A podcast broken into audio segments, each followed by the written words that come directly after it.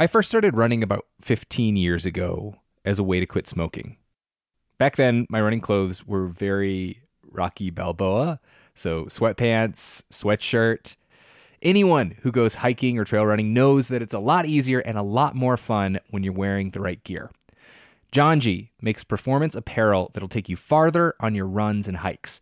They have this merino wool hoodie that I wore on multiple trail runs this weekend. It's soft, it's warm, and most importantly, it does not get stinky when you get stinky. Another reason to love Janji is that they donate 2% of all sales towards clean water projects, raising nearly $1 million so far. Head to Janji.com to find your new favorite trailwear, outdoors accessories, and essentials. And use the code OUTSIDE for 10% off at Janji.com. That's Janji.com with the code OUTSIDE for 10% off. When I was a little kid, my whole family, grandparents included, packed into a Dodge Caravan and went on a 2-week road trip to Wyoming.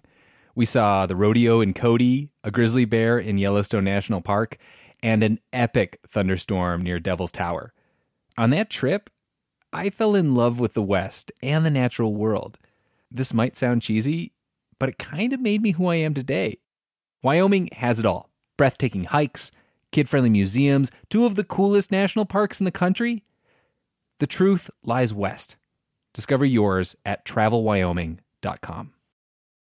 Want to connect with a family member who doesn't speak your language? Then check out the language learning program Rosetta Stone on desktop or as an app. Rosetta Stone is designed to immerse you in the language you're learning through an intuitive process. Plus, the True Accent feature even gives you feedback on your pronunciation. And with a lifetime membership, you have access to all 25 offered languages. Get started today. Visit rosettastone.com/pod50 to get 50% off your lifetime membership now. That's rosettastone.com/pod50 for 50% off.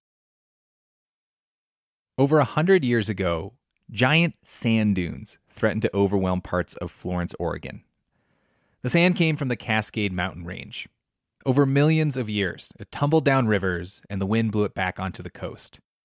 Roughly 50 miles of folding, rolling, snaking sand, around 4 times the footprint of Manhattan. Some dunes are taller than the Great Pyramid of Giza.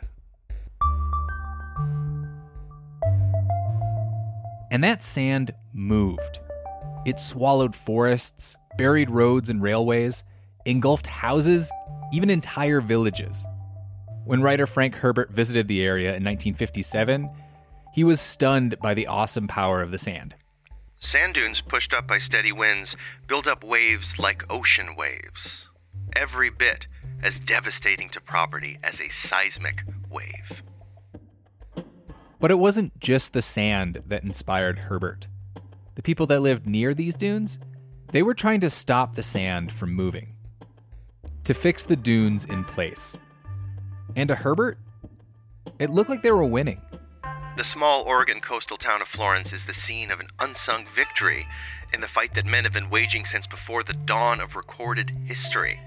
The fight is with moving sand, with dunes. For Herbert, an idea had taken root, one that would eventually give rise to a science fiction classic. Dune.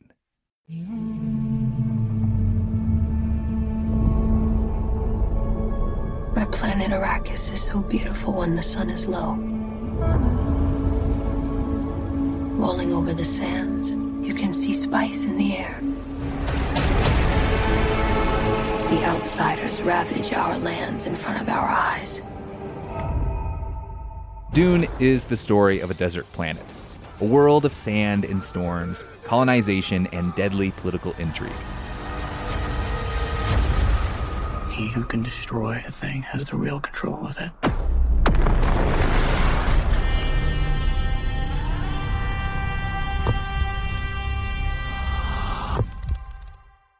Dune is now an enduring classic. It's sold millions of copies, and it's been adapted for film and TV a number of times. But the dunes that inspired Dune, these days, they are not so enduring. Because that project to stop the moving sands, it worked. Really well. Too well. Today, the dunes which inspired Dune are disappearing. And now a lot of people want them back. Pretty soon you're going to come up here and it'll talk about dunes on the sign and you won't see any dunes. It's one of those, what do you call it, like a Sisyphean task? It's messy. The whole thing is messy because we've messed it up.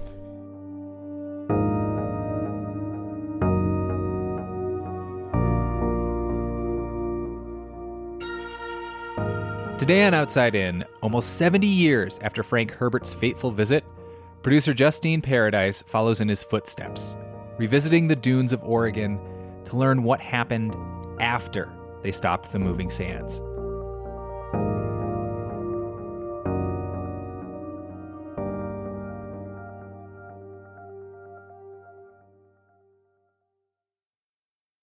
When I started reporting this story, it felt like everyone was telling me there was one person in particular I should really be talking to.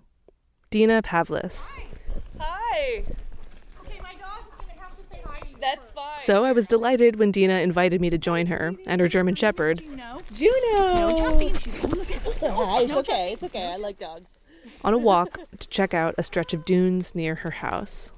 One of the deals I have with the neighbors is if you take people out, you don't have them advertise this location. So, sworn to secrecy. Yes, okay. So you're sworn to secrecy. I'm taking you to my secret spot. Okay. Dina calls herself an amateur naturalist, but the more I got to know her, the more I came to see just how much of an ambassador for these dunes she is. That's why I moved here, you know. It's the love of my life, the dunes. So, well, my husband, I guess, is the love of my life. Don't tell him I said the dunes were the love of my life. They're the second love of my life. Well, the third, because my daughter first. Husband, daughter, dunes. That order.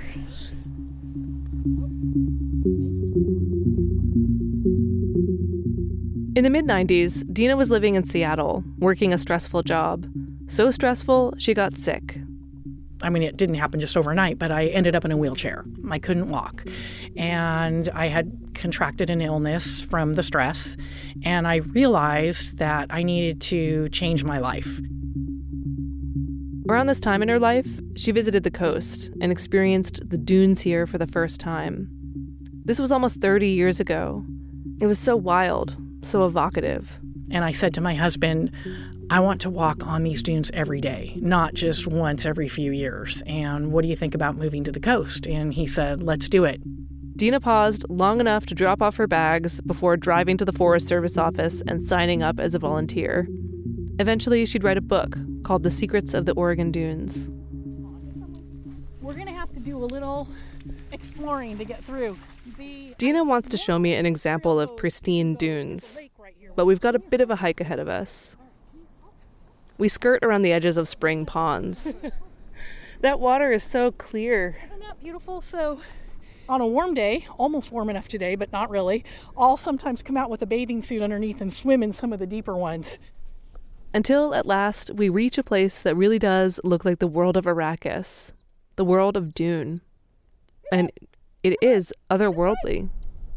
I mean, the way I would describe this is we just have a vast, wide expanse of sand, just open sand with dune after, like rolling dunes. I would call this rolling dunes.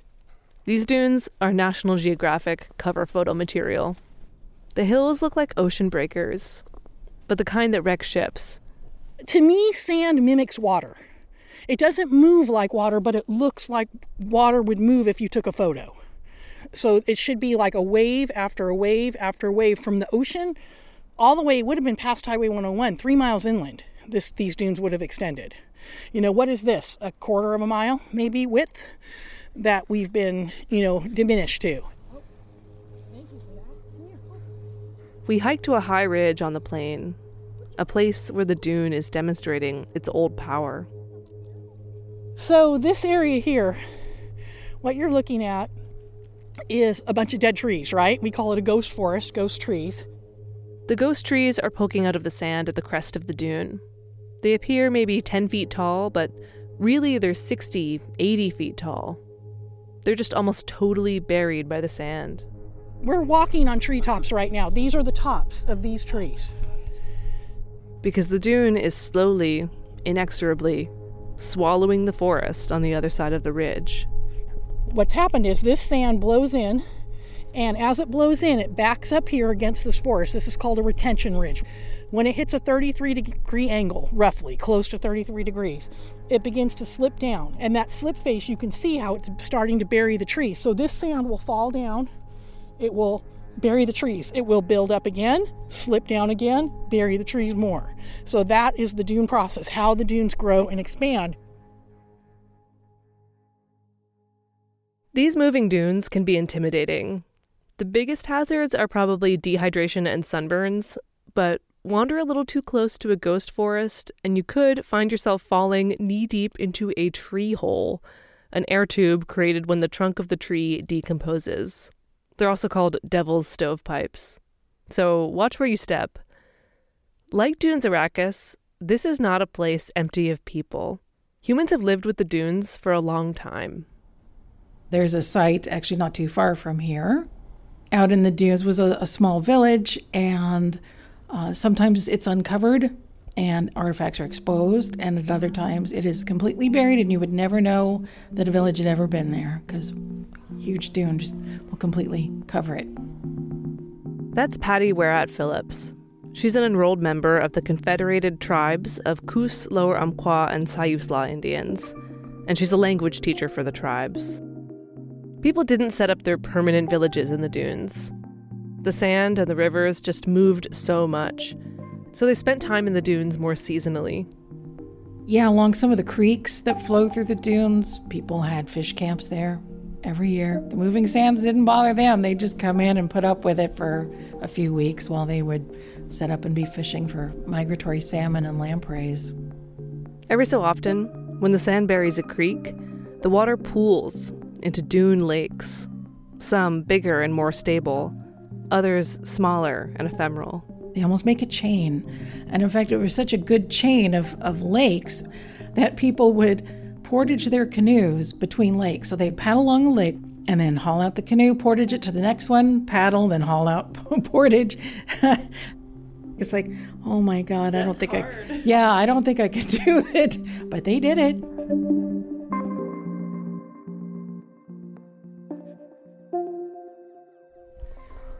And then what happened? Disaster. It's a familiar story. European settlers had a very different relationship to the landscape. With the opening of the Oregon Trail and the draw of the gold rush, the number of white settlers in the area grew, leading to conflicts over land, fish, and basic rights. The U.S. government would eventually force their tribes onto a reservation that it would gradually shrink before dissolving entirely. And as for the sand, when settlers looked at the dunes, they saw unused land. You know, the Indians weren't properly utilizing the resources, quote unquote, and I'm using bunny ears ironically there, but because there's a real difference of view of culture. You know, they're not resources, they're relationships and relatives. That's Patty's colleague, Jesse Beers. My name is Jesse Beers Leaning, Sha'yuslawan, Queech and Heech, Siuslaw, Lower Umpqua person from Sha'yuslawan, Siuslaw territory. I am the cultural stewardship manager for the tribe, so work in natural resources and cultural resources. They're one and the same thing for us. To settlers, land should generate value through farming or through timber. They didn't want temporary camps. They wanted permanent homes. So all that movement of sand and water, that was frustrating, to say the least. We decide to head outside to check out a spot where we can get a good view of the dunes about 20 minutes away. So Jesse and I climb into his truck. The cab smells sweet and woodsy. He's got bundles of dried plants on the dashboard. Sweetgrass. Yeah.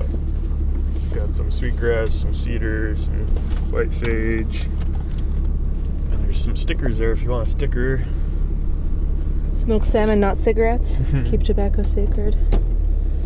As we cross the river on Highway 101, we pass bright blue signs warning us that we're entering the tsunami hazard zone. It's a drizzly day, even more so as the road bends into the woods. Under the trees, it's beautiful and almost overwhelmingly green and dim. This forest is so dense. But every once in a while, we get a reminder. We are still driving on sand. This is that spot that kind of constantly comes into the road here. Yeah. We're passing a dune, maybe 60, 80 feet tall. It's a bit grown over, so the only exposed sand is at the very bottom, almost like the dune is pointing out its foot underneath a grassy skirt. It looks like it just wants to let go and spill across the highway. Mm-hmm. And it constantly does. And ODOT, Oregon Department of Transportation, is constantly removing sand from that area. What do they use? Like a tractor? Yeah, like a big bucket. Depends. Backhoe or something. Yeah. This isn't the only problem area. Just north of town, there's a grocery store with its back right up against a dune. And there, the dune feels like a hulking giant trying to sneak up behind the store. The fence between the parking lot and the sand looks almost comically low. A few people told me they regularly see tractors hauling sand off the parking lot. This is exactly the kind of thing settlers encountered as they tried to put down roots here. We're arriving. Mm-hmm. Oh, wow, you can see the waves. Sorry, the diesel. It's probably kind of loud on your... No, it's all good. It's... After we arrive, we climb a broad set of wooden stairs to a viewing platform, looking west towards the ocean. It's beautiful, but the dunes, they don't really look like dunes. They look like a forest. Yeah, I mean, looking at this, I'm actually kind of shocked. It's like I had seen pictures of the dunes, and like they are. You can kind of see the extent of them looking off to the south here. Yeah. But it's amazing how much beach grass and forest is covering these dunes. Yeah, I mean, it looks a lot different than when Frank Herbert was here. What would that be, almost 70 years ago? The dunes have changed a lot in a fairly short time frame. They do not look like Arrakis. Definitely. Even back in the 50s, they didn't, because unlike Arrakis, we've always had water. You know, there are dozens of lakes and ponds. So it's always been a wet place. And we've always had tree islands, though granted to a much smaller extent. I mean, one of the words I find really fun in the Hanas language, Quachalia. And Quachalia is basically a clump of something different from what's around it. So that could refer to, like, a clump of beach grass, a tree island. They were used to refer to tree islands. So we've always had them. It's just now the grassy and forested areas are much, much, much bigger than they were even in the recent past.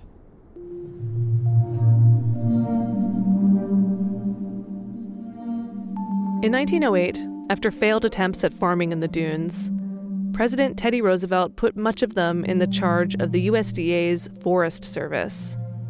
The Forest Service established a two-part planting regime.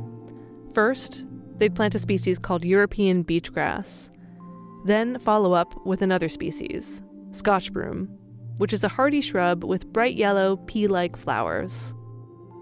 This language can be loaded, but to be clear, both of these are introduced species, native to the coast of Europe and North Africa, and they are tough. This material here, that's roots from European beach grass. Oh yeah, look at it, it's everywhere. And it's strong. Yeah, it's strong, and you can, when the sand is dry, it's wet right now, so it just breaks off where you pull on it, kind of. But when it's dry sand, you can actually pull this up in big mats, and so it's laying a framework under there to stabilize the grass so it can spread. And it also does this, right? It stabilizes the sand enough that other plants can come in, and you're looking at the sand here that there's tiny little buds of all kinds of different plants coming up. The Forest Service and private landowners planted grass here throughout the first half of the 20th century. Once it was stable, local tree species like pine and spruce started taking root. If you look, you can see there's kind of a solid row of trees behind the beach, and that's just behind what they call the fore-dune. The fore-dune did not used to exist. It's a creation of the European beach grass. And unfortunately, that blocks the inland motion of sand.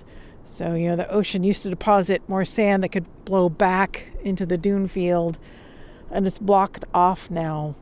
Without that cycle of new sand coming in from the ocean, the dunes stopped growing, and the landscape began to transform.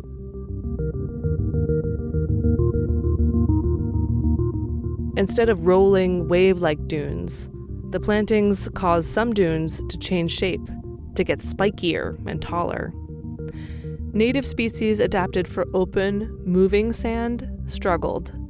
Plants like seashore bluegrass, lupins, and pink sand verbena. Insects like terrifyingly giant sandworms. Just kidding, that's a dune joke. There's also the western snowy plover, an endangered shorebird which nests on open sand. Its eggs and its chicks are both the exact color of the sand, because its entire strategy is based on blending in and hiding from their main predators, ravens and crows. But these days, it's a bit like plovers on a platter, because they've only got small patches of sand left in the increasingly forested landscape.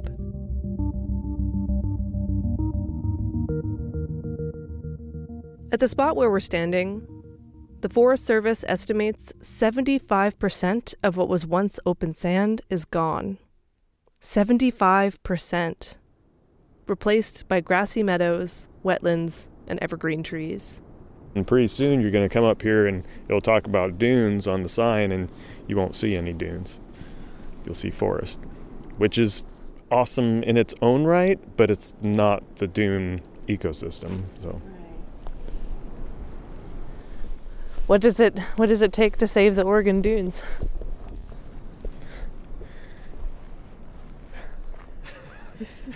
Did you hear that pause?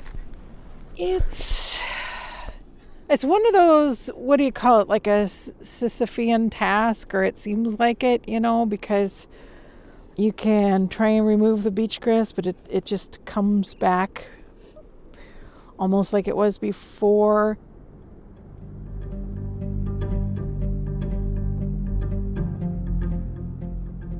Today, the U.S. Forest Service has reversed course. Now they're trying to help bring those native plant and animal species back. So instead of planting grass, they're trying to pull it out. But that grass is a pretty tough opponent.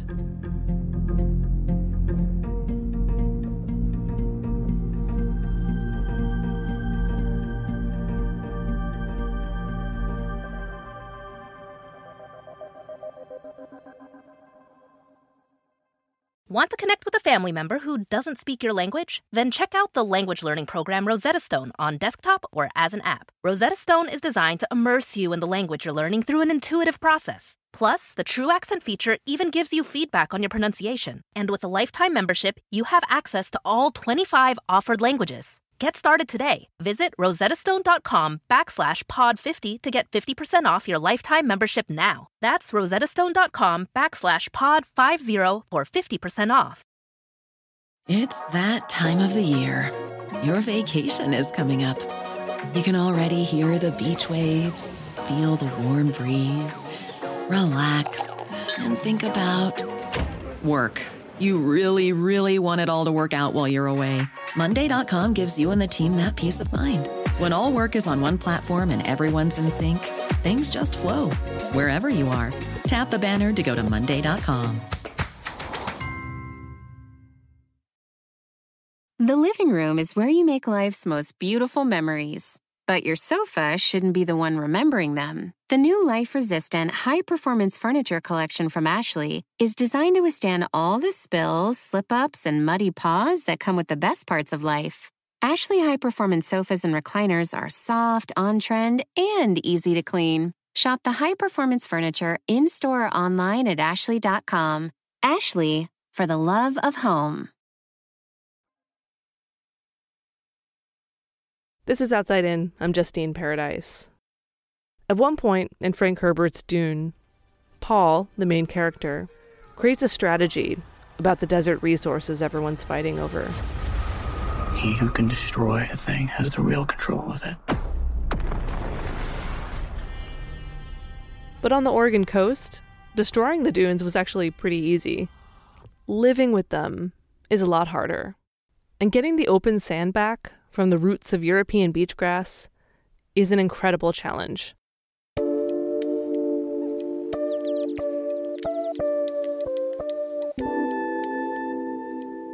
If European beach grass gets buried by sand, no matter, it will push up through it. If you burn it, it usually comes back stronger. Sometimes the Forest Service sprays the beach grass with herbicides. I saw a patch where this had been done. The grass looked dead. The clumps had an eerie, silvery cast, like dry bones. But when I got closer, I saw green shoots pushing up from the sand.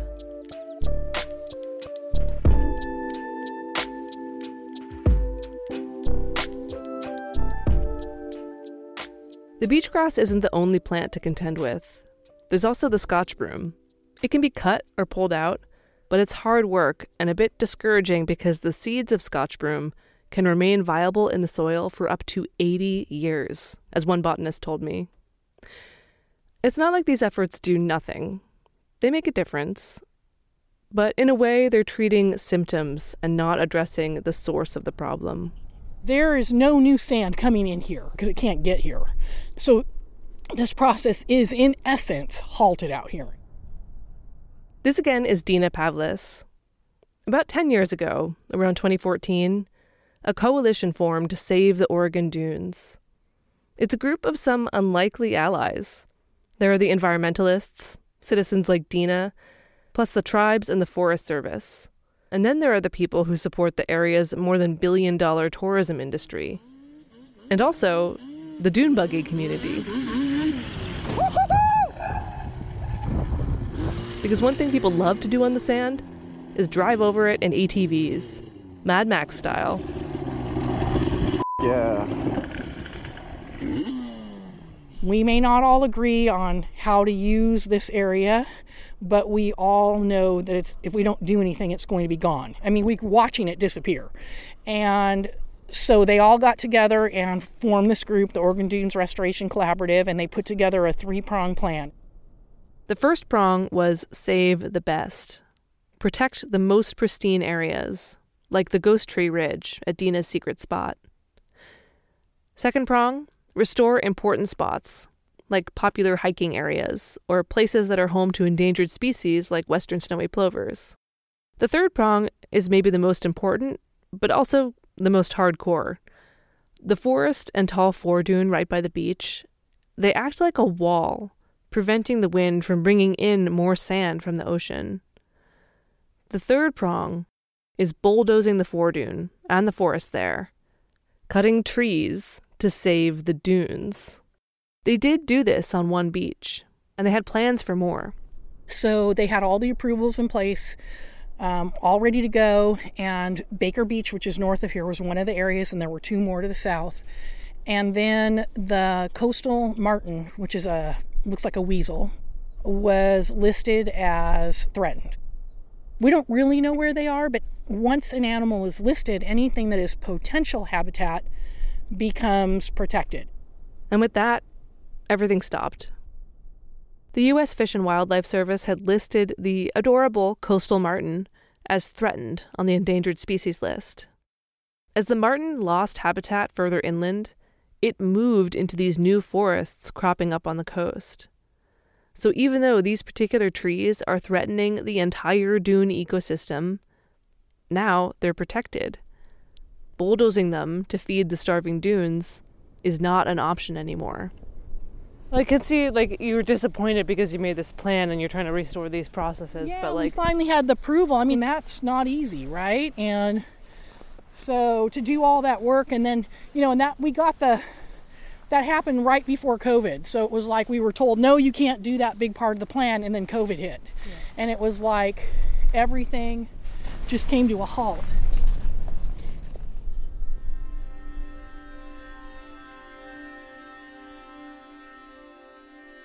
In Frank Herbert's Dune, the major powers are fighting for control of the desert on the planet Arrakis. because this desert is the only place in the system that produces a resource called SPICE, a drug which makes all interstellar space travel possible. But some have a different vision for the planet, a dream of transforming the desert into a paradise, to slowly capture water and terraform the planet. Doing that, though, would also destroy the desert and the production of the all-important spice. Arrakis could have been a paradise. The work had begun, but then the spice was discovered. Suddenly, no one wanted the desert to go away. Tanak, will you find still suits? These are competing visions for what the planet should look like, much like what is happening here on the dunes which inspired Dune. Conservationists often place different values on species or ecosystems. Some value the dunes for their fragile, unique ecosystem. Others because it's super fun to ride around on them in an ATV. In most contexts, wetlands are places people want to protect, but here they can feel destructive. And the forest? It sounds like Dina wishes she could cut it down, despite the fact that it's the last stand of an extremely cute, weaselly mammal.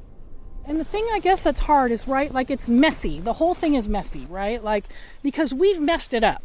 We've messed everything up, you know what I mean? But I think, like, well, what about the beetles? And what about, you know, what about the rare plants? And what about the other rare animals that are out here? Like, do we not care about them? So are we just going to let all of those disappear to protect one animal? You know, and I think that's the thing that's hard. I don't know the answer to that. And by the way I'm saying it makes it sound like I have an opinion, but I honestly don't know what the answer is. You know what I mean? My opinion probably sounds like I have an opinion because I care about this place so much, right? But I really don't know what the answer is.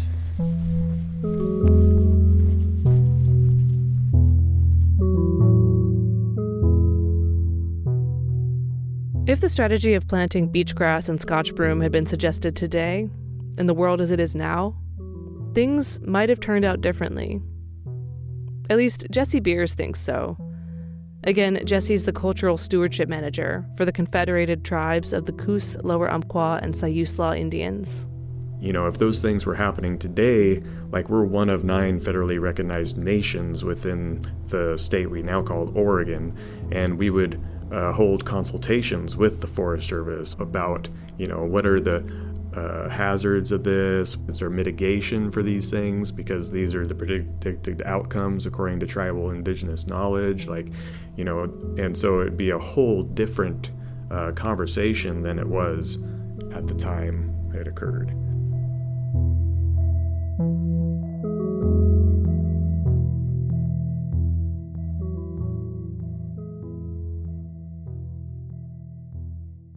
But of course, it's not like we can just go back to how it was before. First of all, the project was, in a way, successful. While I was in Florence, I was never trapped by giant piles of sand blocking the road. Plus, restoring even part of the dunes is a massive undertaking. The project encompasses more than 13,000 acres across about 50 miles of coastline. This work is going to take a long time, probably generations. Much like the centuries-long terraforming project on the planet Arrakis.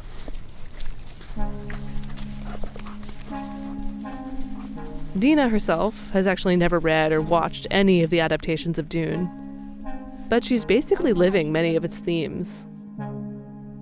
Science fiction has a way of somehow always predicting the future. Yeah, it's really interesting to see that what is happening here is kind of was predicted. And really, in a way, what is happening here is what they wanted to happen, right? The goal was to create a forest. They knew what they were doing. They were smart about how they did it. It's just that now we have a different viewpoint, right? So what changed, I guess, is the viewpoint. Because we see the outcome is not what we thought we wanted. You want to walk just for 5 seconds this way? I can probably show you a few native plants. Okay, yeah. right here with these runners. This is the coastal or beach strawberry, coastal strawberry. Do you eat the strawberries? Oh my God, they're so good. This year they'll be early, I think, because we've had a lot of rain.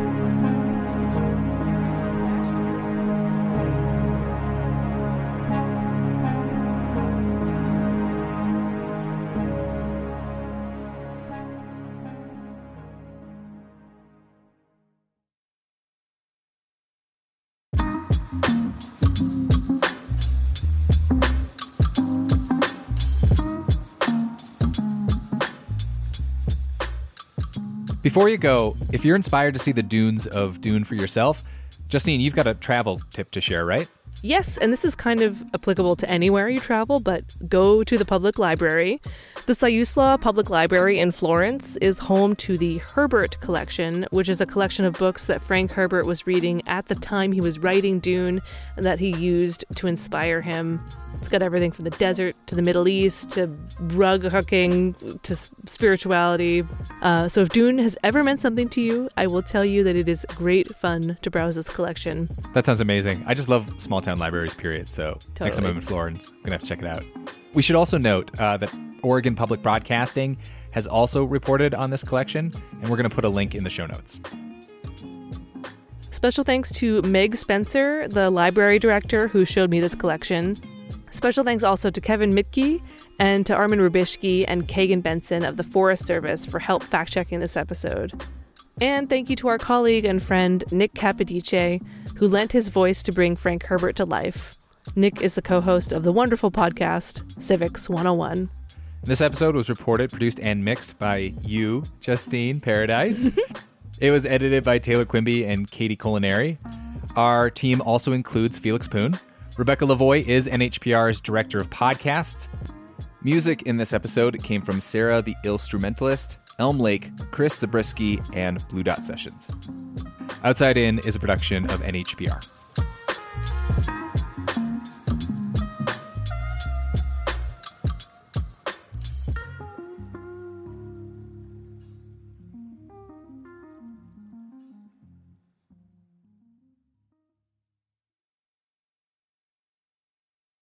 It's that time of the year. Your vacation is coming up.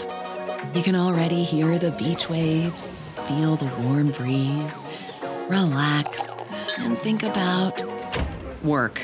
You really, really want it all to work out while you're away. Monday.com gives you and the team that peace of mind. When all work is on one platform and everyone's in sync, things just flow. Wherever you are, tap the banner to go to Monday.com.